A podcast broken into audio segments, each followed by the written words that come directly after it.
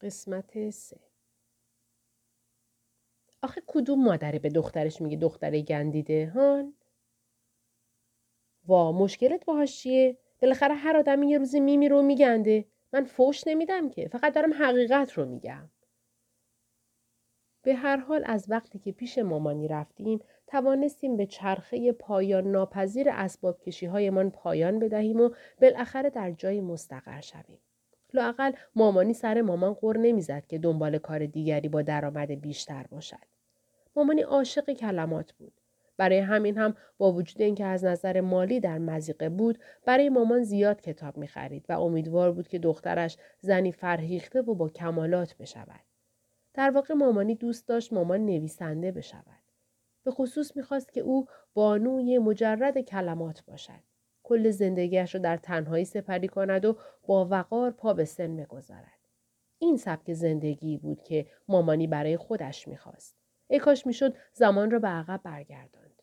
این بخشی از دلایلی بود که اسم مامان را جیون به معنای نگارنده گذاشته بود.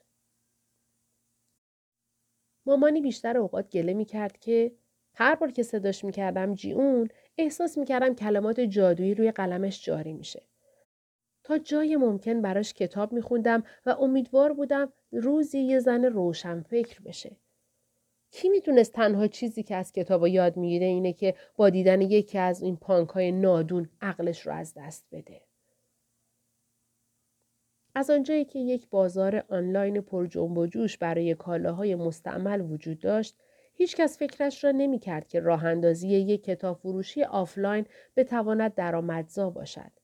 اما مامان کاملا مصمم بود.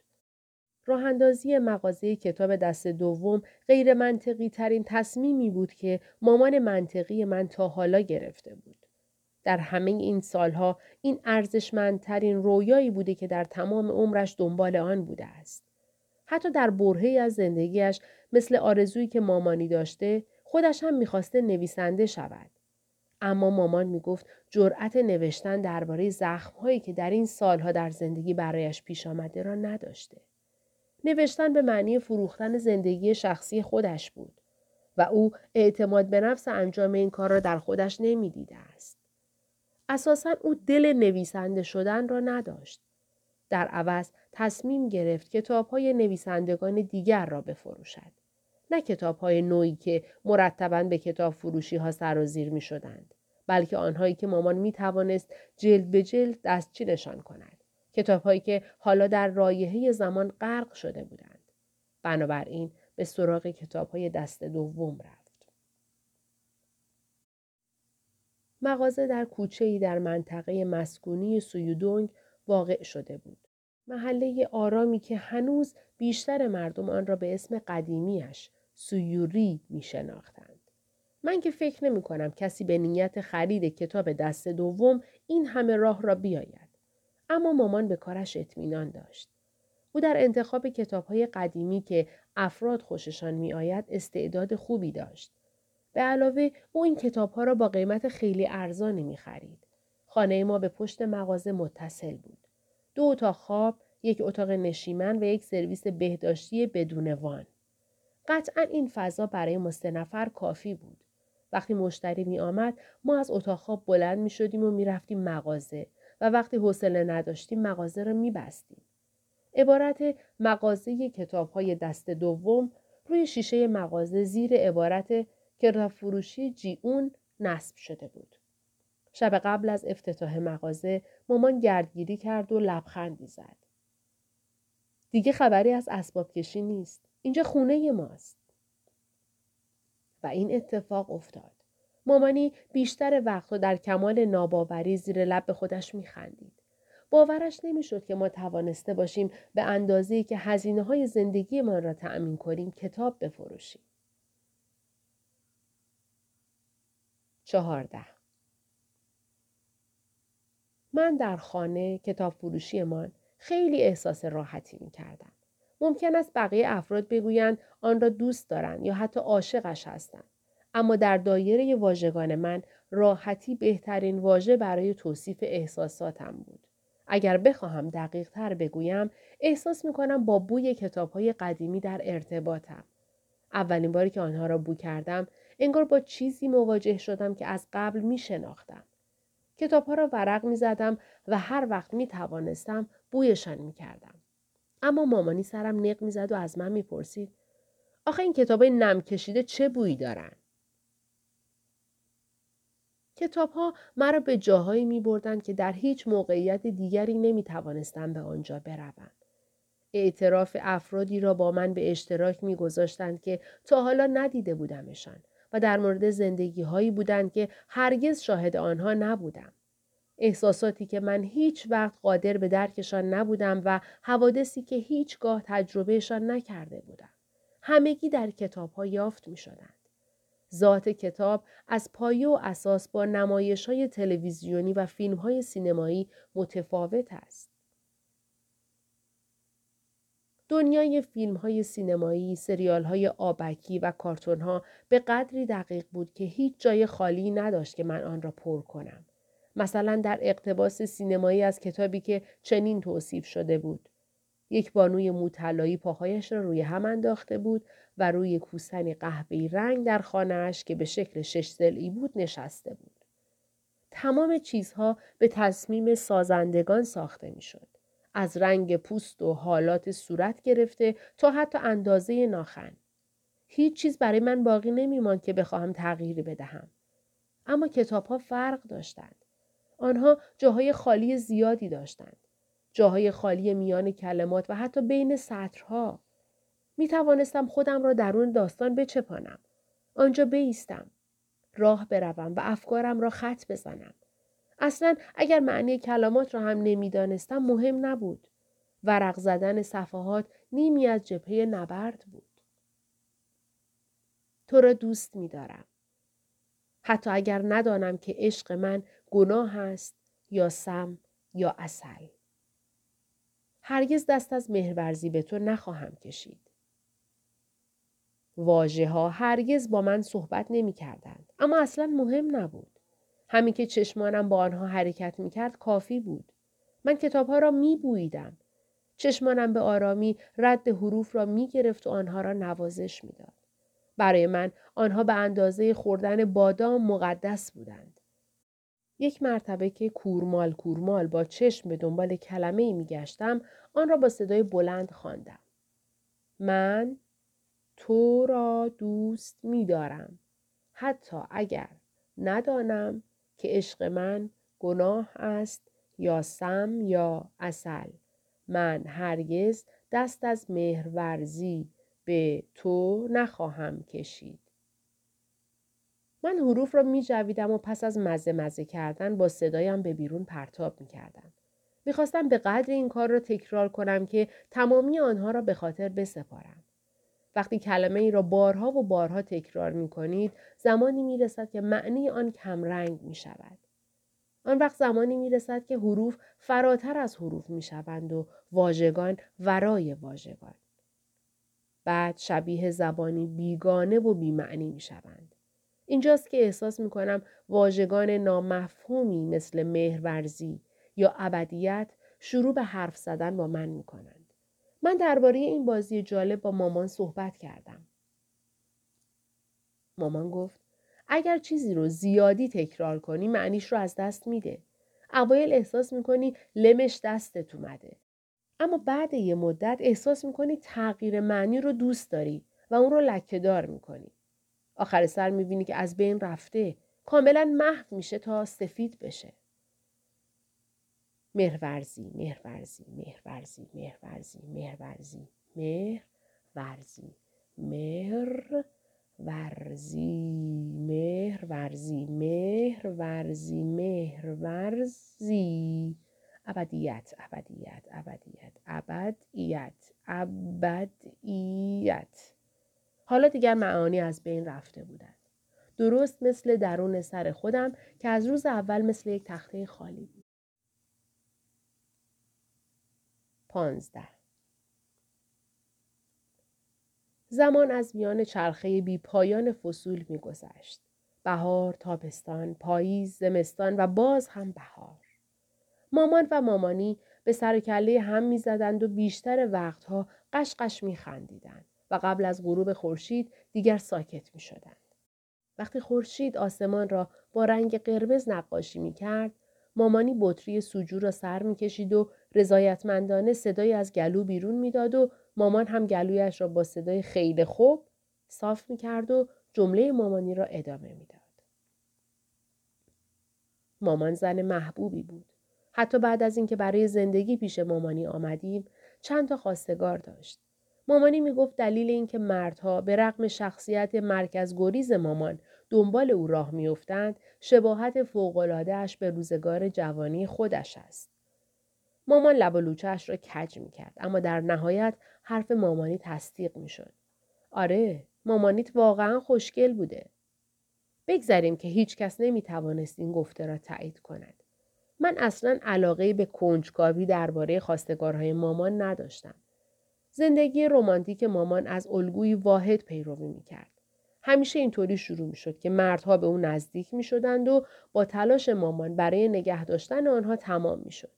مامانی می گفت مامان دنبال یه آدمی بود ولی اونا مامان رو گذری می خواستند. مامان لاغر رو کشیده بود. خط چشم شاه بلوطی می کشید تا چشمای گرد و مشکی و درشتش بزرگتر به نظر بیایند. موهای مشکی صافش تا کمرش ریخته بود و همیشه رژ قرمز خوناشامی می‌زد. بعضی وقتا که عکسای قدیمی آلبوم را ورق می زدم می فهمیدم که از نوجوانیش تا الان که نزدیک چهل سالگیش است اصلا عوض نشده. لباسهایش، مدل مو و حتی صورتش همانطور مانده اند. انگار سنش بالا نرفته و فقط قد کشیده است. مامان اصلا از اینکه مامانی بهش می‌گفت دختر گندیده خوشش نمی اومد. برای همین من لقب جدید بانوی سالم را به او داده بودم. اما مامان فقط پوزخندی می‌زد و می‌گفت از این یکی هم خوشش نمی آید. مامانی هم انگار پیر نمی‌شد. موهای جوگندمیش نه سیاهتر می‌شد و نه سفیدتر. با وجود اینکه در این سالها الکل هم زیاد می نوشید هیچ نشانه ای از ضعف در بدنش دیده نمی‌شد. هر سال موقع انقلاب زمستانی به پشت بام می رفتیم و دوربین را روی آجر می گذاشتیم و یک عکس خانوادگی می گرفتیم. بین مامان خوناشام بیسن من و مامانی قولپیکرم فقط من بودم که بزرگ می شدم و تغییر می کردم. تا آن سال سالی که آن اتفاق افتاد. زمستان بود. چند روز قبل از بارش اولین برف زمستانی من متوجه چیز عجیبی در صورت مامان شدم. اولش فکر کردم چند تار مو به صورتش چسبیده. برای همین خواستم آنها را از روی صورتش بردارم. اما مو نبودند. چین و چروک بودند. نمی‌دانستم سر و کله این خطهای عمیق و طولانی از کی پیدا شده است. این اولین باری بود که فهمیدم مامان در حال پیر شدن است. مامان صورت چین و چروک داره. مامان خندهش گرفت و چین و چروکش طولانی تر شد. سعی کردم مامان را تصور کنم که پیر شده است. حتی باور کردنش هم سخت بود. تنها چیزی که برامون مونده همین پیر شدنه. مامان این را گفت و نمی‌دانم چرا لبخند از لبش رفت. به افق خیره شد و آرام چشمانش را بست.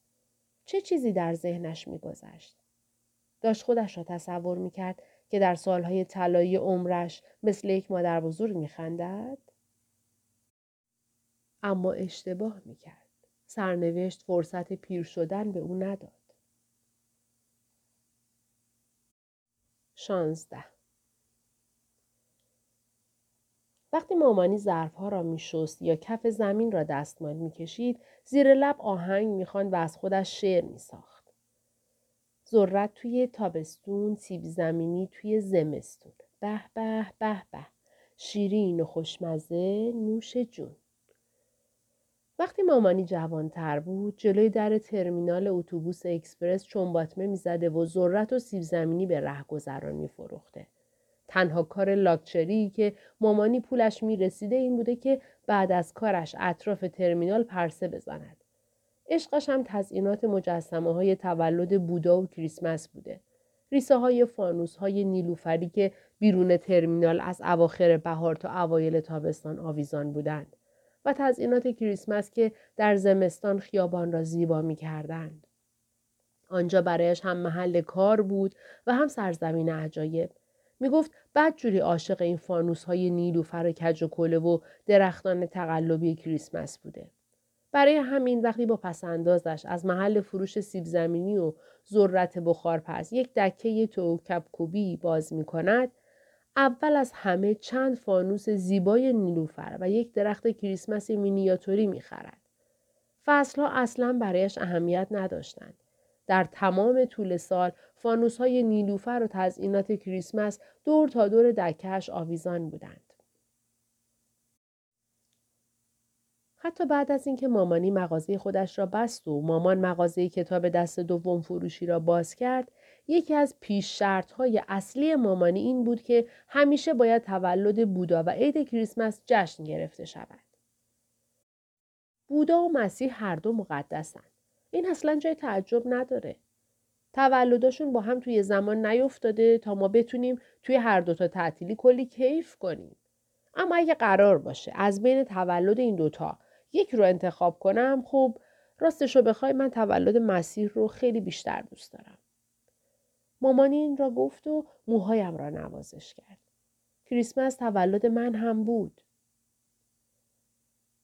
هر سال شب کریسمس ما بیرون شام میخوردیم تا تولد من را جشن بگیریم.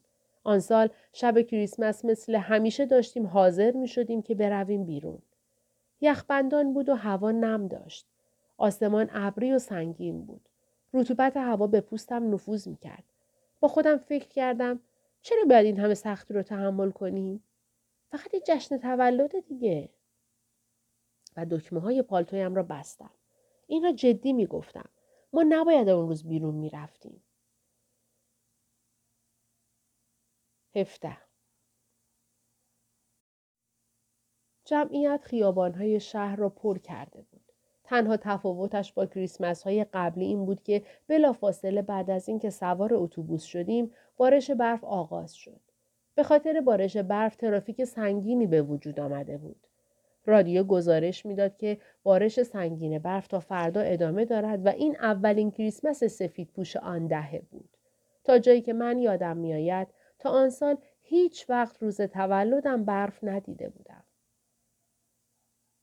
بارش امان برف به قدری ترسناک و شدید بود که انگار می‌خواست تمام شهر را ببلد. شهری که زمانی خاکستری بود حالا خیلی روشنتر به نظر می رسید. شاید به خاطر چشماندازی که به وجود آمده بود ترافیک برای افراد داخل اتوبوس خیلی آزاردهنده نبود. مردم مسهور شده بودند. نمی توانستند چشم از پنجره بردارند و شروع به عکس انداختن با تلفن همراهشان کردند. مامانی گفت من دلم ننگ میون می‌خواد. مامان پی این حرف را گرفت و گفت با ماندوی داغ و با لبش صدای ملچ و ملوچ درآورد. من توی حرفشان دویدم و گفتم با سوپ داغ. آنها به هم نگاه کردند و خندیدند. حتما یاد آن روز افتادند که پرسیده بودم چرا مردم در زمستان ننگ میون نمی‌خورند. احتمالا فکر کردم من حوس ننگ میون کردم. بعد از چرت زدن در اتوبوس پیاده شدیم و در جریان بیپایان جمعیت خیابان چه اونگی چه اون که به دنیای سفیدی تبدیل شده بود به راه خود ادامه دادیم. من بالا را نگاه می کردم تا دانه های برفی که فرو می آمدن را تماشا کنم. مامان مثل بچه ها زده شده بود و زبانش را درآورده بود تا دانه های برف به زبانش بچسبند. وقتی رسیدیم معلوم شد رستورانی که رفتن به آنجا سالها جزء سنت های مامانی برای کریسمس بوده تعطیل شده است. همینطور که برف و رطوبت پاچه های شلوارمان را خیس می کرد و مغز استخوانمان یخ زده بود بالاخره جای دیگری که مامان با گوشی موبایلش دنبالش گشته بود را پیدا کردیم. رستورانی زنجیره‌ای که اطرافش پر از کافی شاپ بود. عبارت ننگمیون به سبک پیونگیانگی با حروف بزرگ روی دیوارها نقش بسته بود. و جوری که انگار بخواهند این موضوع را اثبات کنند نودل های سرد را به قدری خیس آب کرده بودند که به محض اینکه دندانهای من به آنها خورد تکه تکه شدند. تازه این بدترین قسمت قضیه نبود. سوپ مزه ماندگی می‌داد. ماندوها سوخته بودند و ننگمیون مزه اسپرایت می‌داد. حتی کسی که برای اولین بار ننگمیون می‌خورد می‌فهمید که چقدر مزهش عجیب و بد است. به هر حال مامان و مامانی تا ته غذایشان را خوردند. حدس می‌زنم گاهی اوقات محیط بیشتر از مزه می‌تواند اشتها را زیاد کند. آن روز البته برفی بود. مامان و مامانی تمام آن روز خنده به لب داشتند. من یک تکه یخ بزرگ در دهانم گذاشته بودم و با زبان آن را میقلتاندم. مامانی گفت تولدت مبارک و مامان دستم را فشار داد و اضافه کرد ممنون برای اینکه پسرمی. تولدت مبارک و ممنون برای اینکه پسرم هستی تا حد کلیشه ای اما روزهایی هستند که لازم است چنین چیزهایی را بگویی. ما بدون اینکه مقصد بعدیمان را بدانیم از جایمان بلند شدیم تا برویم. همینطور که مامان و مامانی مشغول پرداخت صورت حساب بودند من متوجه یک سبد آب نبات آلویی روی پیشخان شدم. البته یک بسته خالی بود که کسی جا گذاشته بود. وقتی پیش خدمت دید دارم با آن ور می‌روم لبخندی زد و به من گفت سرپو تا چند تا برات بیارم. اول مامان و مامانی رفتن بیرون. باران همچنان با شدت میبارید و مامان خوشحال بود و بالا و پایین میپرید و می‌خواست دانه های برف را بگیرد. مامانی که با دیدن دخترش از شدت خنده میلرزید برگشت و به من که آن طرف پنجره بودم نگاه کرد. پیشخدمت با یک بسته بزرگ و جدید آب نبات آمد. بسته را باز کرد و ظرف را با شکلات هایی که مثل هدایای کوچک بودند پر کرد.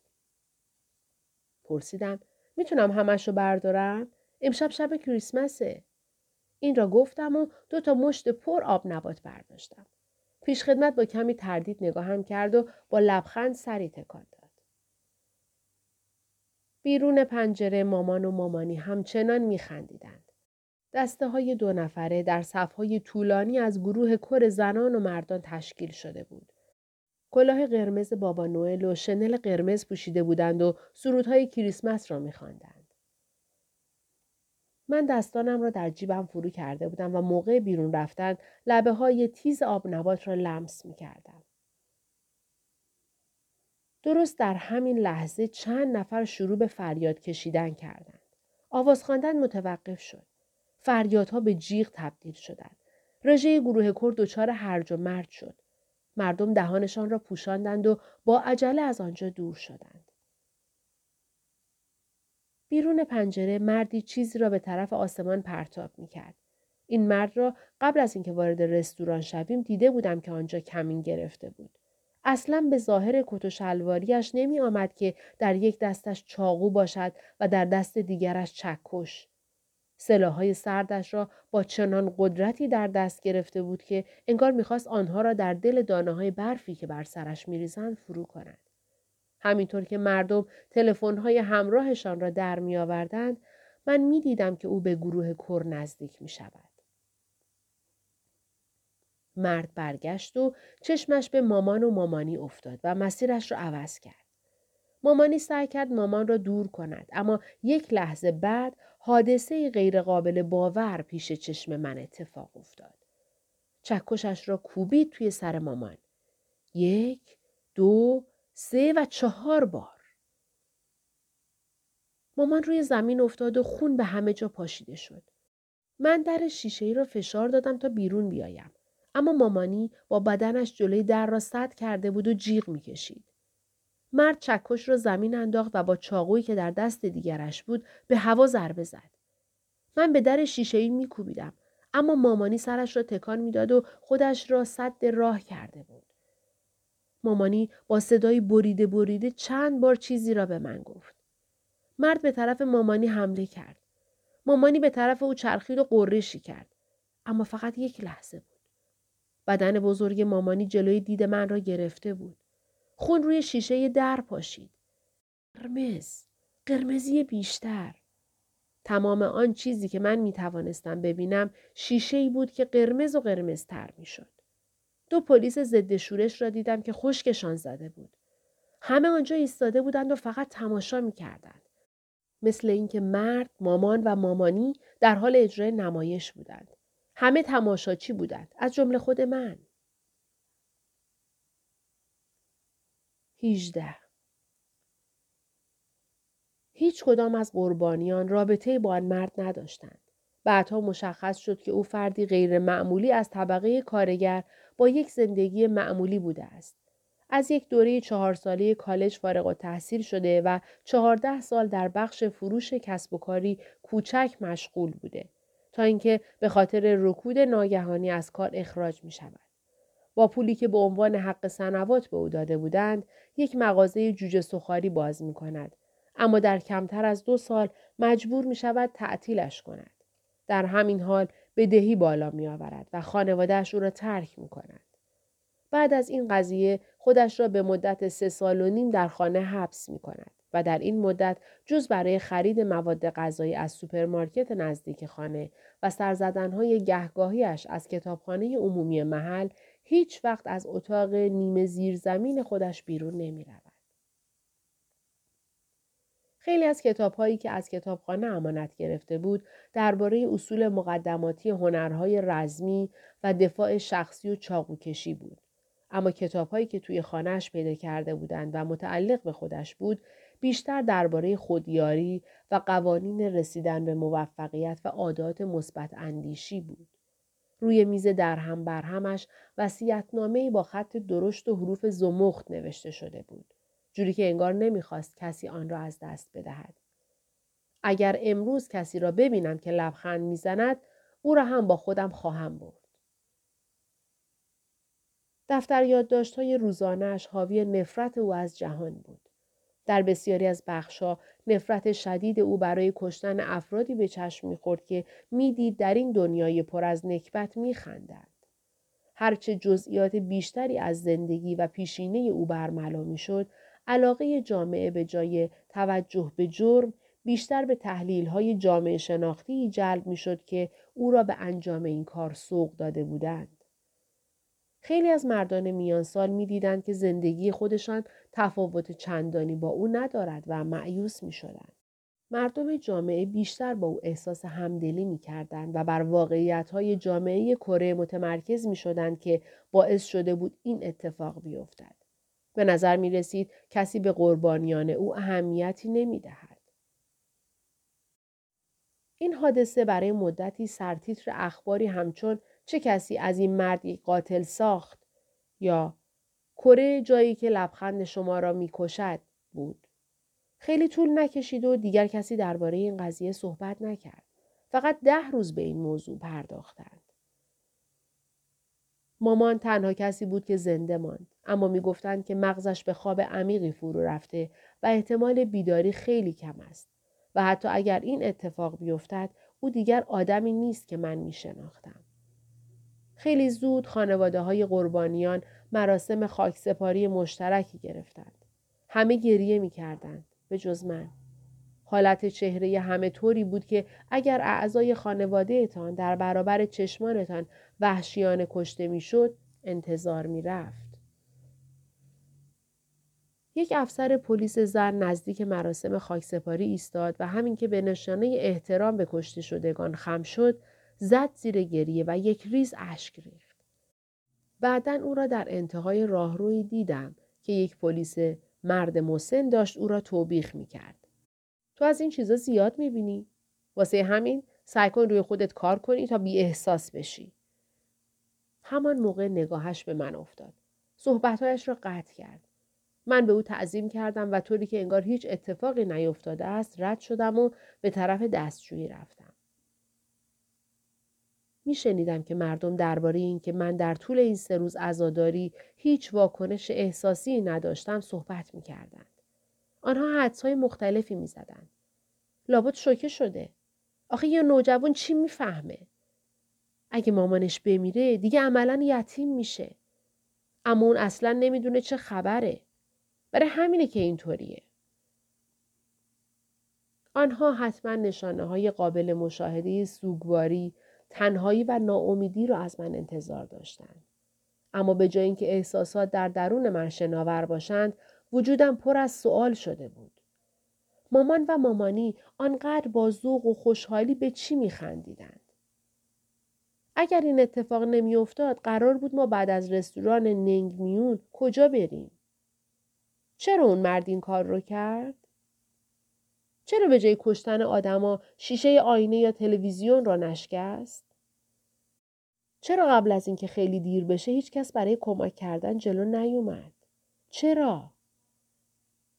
هزاران بار در روز این سوالات را یکی بعد از دیگری از خودم میپرسیدم تا اینکه برگردم به خانه اول و دوباره شروع به دوره کردنشان کنم. اما برای هیچ کدام از آنها جوابی نداشتم.